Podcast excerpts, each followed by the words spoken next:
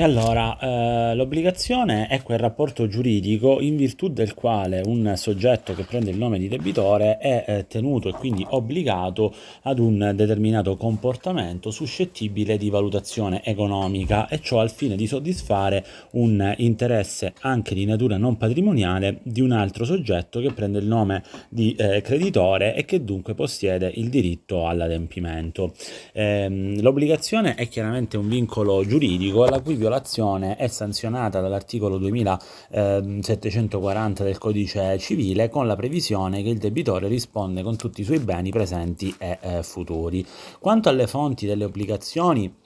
Vediamo che queste sono i contratti fatti illeciti e ogni altro fatto atto idoneo a produrre le obbligazioni stesse in conformità all'ordinamento giuridico. Eh, gli elementi dunque dell'obbligazione sono sicuramente il debito, che è la posizione gi- giuridica passiva mm, che comporta il dovere di adempiere, il credito, cioè il diritto soggettivo all'adempimento ad ottenere dunque la prestazione, l'oggetto, che è la prestazione, cioè il comportamento cui è tenuto il debitore, che non va confuso con l'oggetto l'oggetto della eh, prestazione, cioè il bene dedotto nel eh, rapporto.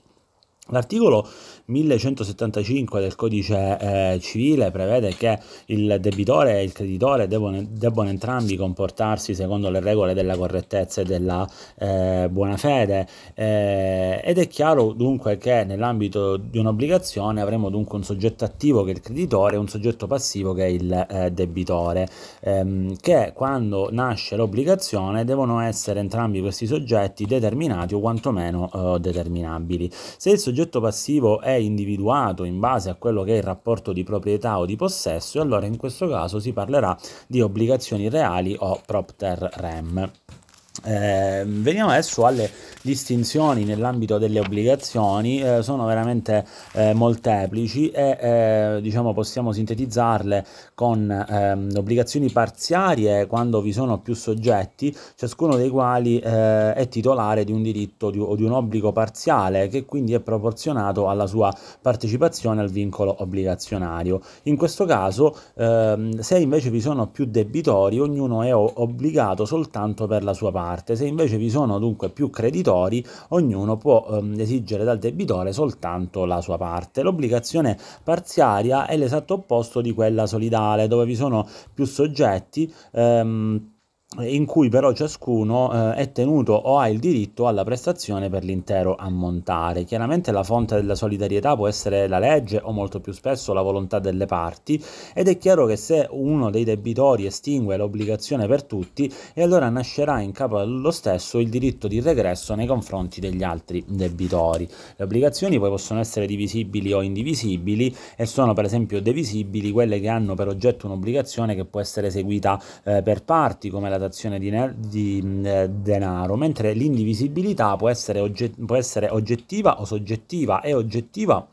quando per eh, sua intrinseca natura l'obbligazione stessa non è suscettibile di divisione, oppure soggettiva quando non è eh, divisibile per la volontà delle parti. Viene poi in considerazione anche l'obbligazione, lo, l'obbligazione cumulativa, dove il debitore è tenuto ad eseguire insieme due o più prestazioni, quindi l'obbligazione ha un contenuto multiplo, però il debitore si libera eh, se esegue tutte le eh, obbligazioni dedotte, ehm, tutte appunto ehm,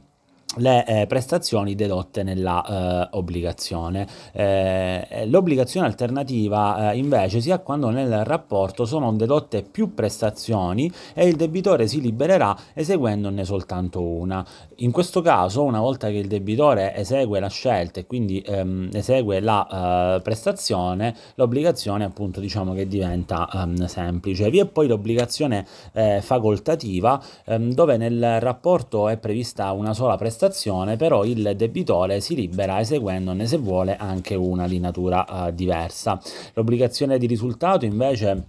ha per oggetto il risultato appunto del lavoro, si pensi per esempio a un pittore che deve dipingere un quadro, l'obbligazione di mezzi invece è ehm, l'oggetto dell'obbligazione il comportamento dirigente non il risultato da ehm, ottenere. L'obbligazione generica ha poi per oggetto una cosa generica, cose fungibili, l'obbligazione naturale ehm, è quell'obbligazione che eh, diciamo suggerisce al debitore eh, di ehm, adempiere all'obbligazione, ma solo da un punto di vista per così dire morale o, o sociale, quello che sostanzialmente accade eh, nei confronti di un debito prescritto o un debito di gioco. La particolarità dell'obbligazione naturale è che se il debitore adempie non potrà più chiedere la restituzione di quanto oh, versato. Le obbligazioni eh, civili invece sono quelle che eh, sono caratterizzate dalla presenza del vincolo giuridico, dunque tutelate dal potere d'azione del creditore nell'ipotesi di inadempimento. l'obbligazione di esecuzione istantanea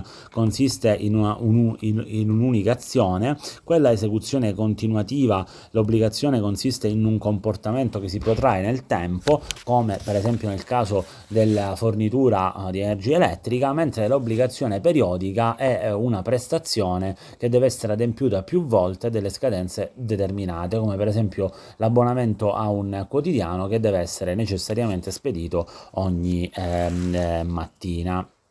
Eh, per quel che riguarda le modificazioni del rapporto obbligatorio, viene innanzitutto in considerazione la prima figura che è quella della cessione del credito. In questo rapporto abbiamo una figura che è il creditore che prende il nome di cedente, un terzo soggetto che prende il nome di cessionario e eh, infine il debitore che assume il nome di mh, mm, ceduto. Per eh, poter cedere il credito non occorre di solito il consenso del debitore, ma soltanto che quest'ultimo ne sia a conoscenza. Il debitore può comunque andare ad opporre al al cessionario, quindi al terzo, tutte quelle che sono le eccezioni che poteva opporre al ehm, cedente. Se il creditore eh, cedente va a, a, porre in essere una pluralità di ehm, cessioni del credito, e allora sarà eh, pienamente valida ed, ed, efficace soltanto quella del cessionario che ha notificato per primo oh, appunto la cessione al debitore stesso. Oltre alla gestione del credito abbiamo anche la surrogazione, cioè il subingresso di un terzo adempiente nei diritti del creditore eh, soddisfatto. La surrogazione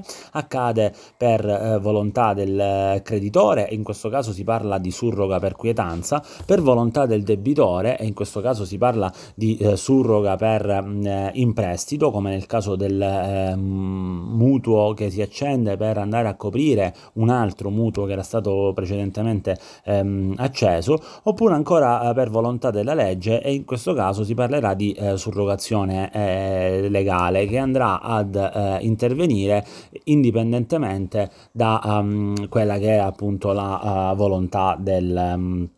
del creditore o del uh, debitore. Oltre alla cessione del credito e alla surrogazione, fra le modificazioni nel lato uh, attivo dell'obbligazione, quindi del uh, creditore, e che non richiedono in genere il consenso del debitore, vi è anche la delegazione, che è l'aggiunta o la sostituzione di un creditore eh, o del debitore rispetto a quelli mh, originari, senza andare ad alterare quella che è la sostanza della obbligazione. Oltre alle modificazioni nel lato attivo, vi sono le le modificazioni nel lato eh, passivo, cioè nel lato del eh, debitore. Queste tendenzialmente avvengono soltanto con l'assenso del mh, mm, creditore, tranne se vi è eh, un'ipotesi di successione mortis causa. La prima ipotesi che viene in considerazione è la delegazione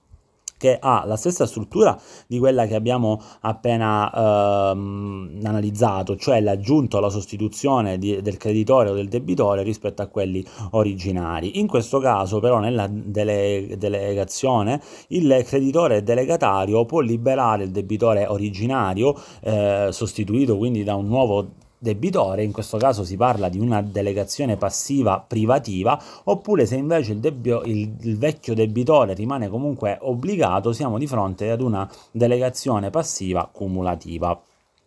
Oltre alla delegazione viene in considerazione anche l'espromissione. L'espromissione, eh, con l'espromissione il creditore espromissario e il terzo espromittente si accordano affinché quest'ultimo assume il debito verso il creditore. Il debitore espromesso in tal caso non andrà ad intervenire e può essere ecco eh, cumulativa o um, eh, liberatoria.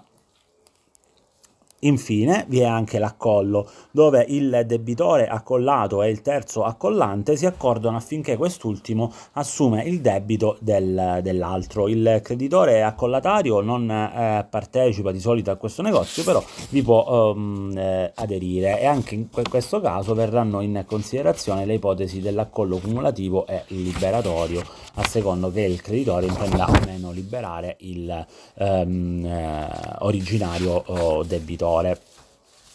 Eh, quanto invece alla estinzione del rapporto eh, obbligatorio eh, vengono in considerazione i eh, modi eh, satisfattori come l'adempimento, la dazione in pagamento, la confusione o la compensazione e i modi non soddisfattori come la novazione, la remissione del debito, l'impossibilità sopravvenuta. Quanto ai eh, metodi satisfattori della estinzione del rapporto obbligatorio viene innanzitutto in considerazione l'adempimento che può definirsi come l'esatta esecuzione della prestazione dedotta dedotta nel rapporto eh, obbligatorio. L'obbligazione in questo caso si estingue e il debitore eh, sarà assolutamente eh, liberato. Eh, sarà valido l'adempimento eseguito anche nel, eh, nei confronti del creditore mh, apparente. Eh, la prestazione in luogo dell'adempimento, cosiddetta anche dazio in solutum, ehm, può oh, essere eseguita esclusivamente quando vi è il pieno accordo del mh, creditore.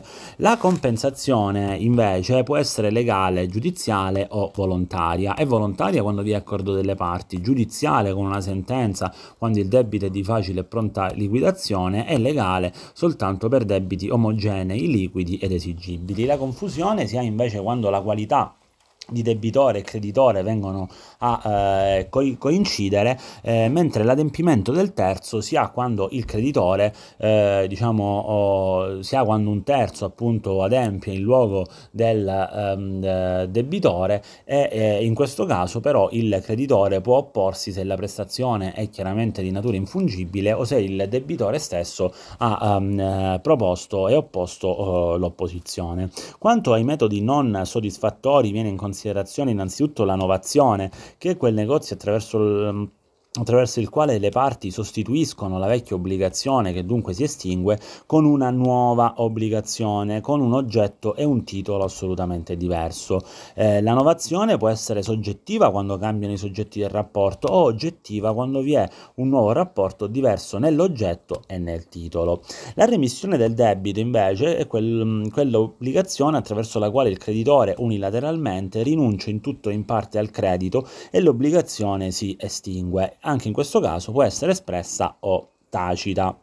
L'inadempimento invece eh, si verifica quando appunto la prestazione non viene eseguita secondo le modalità, il tempo e il luogo convenuti eh, nella, uh, nel rapporto stesso. In questo contesto um, della, um, dell'inadempimento è assolutamente decisivo comprendere il concetto di imputabilità, cioè l'insieme dei presupposti soggettivi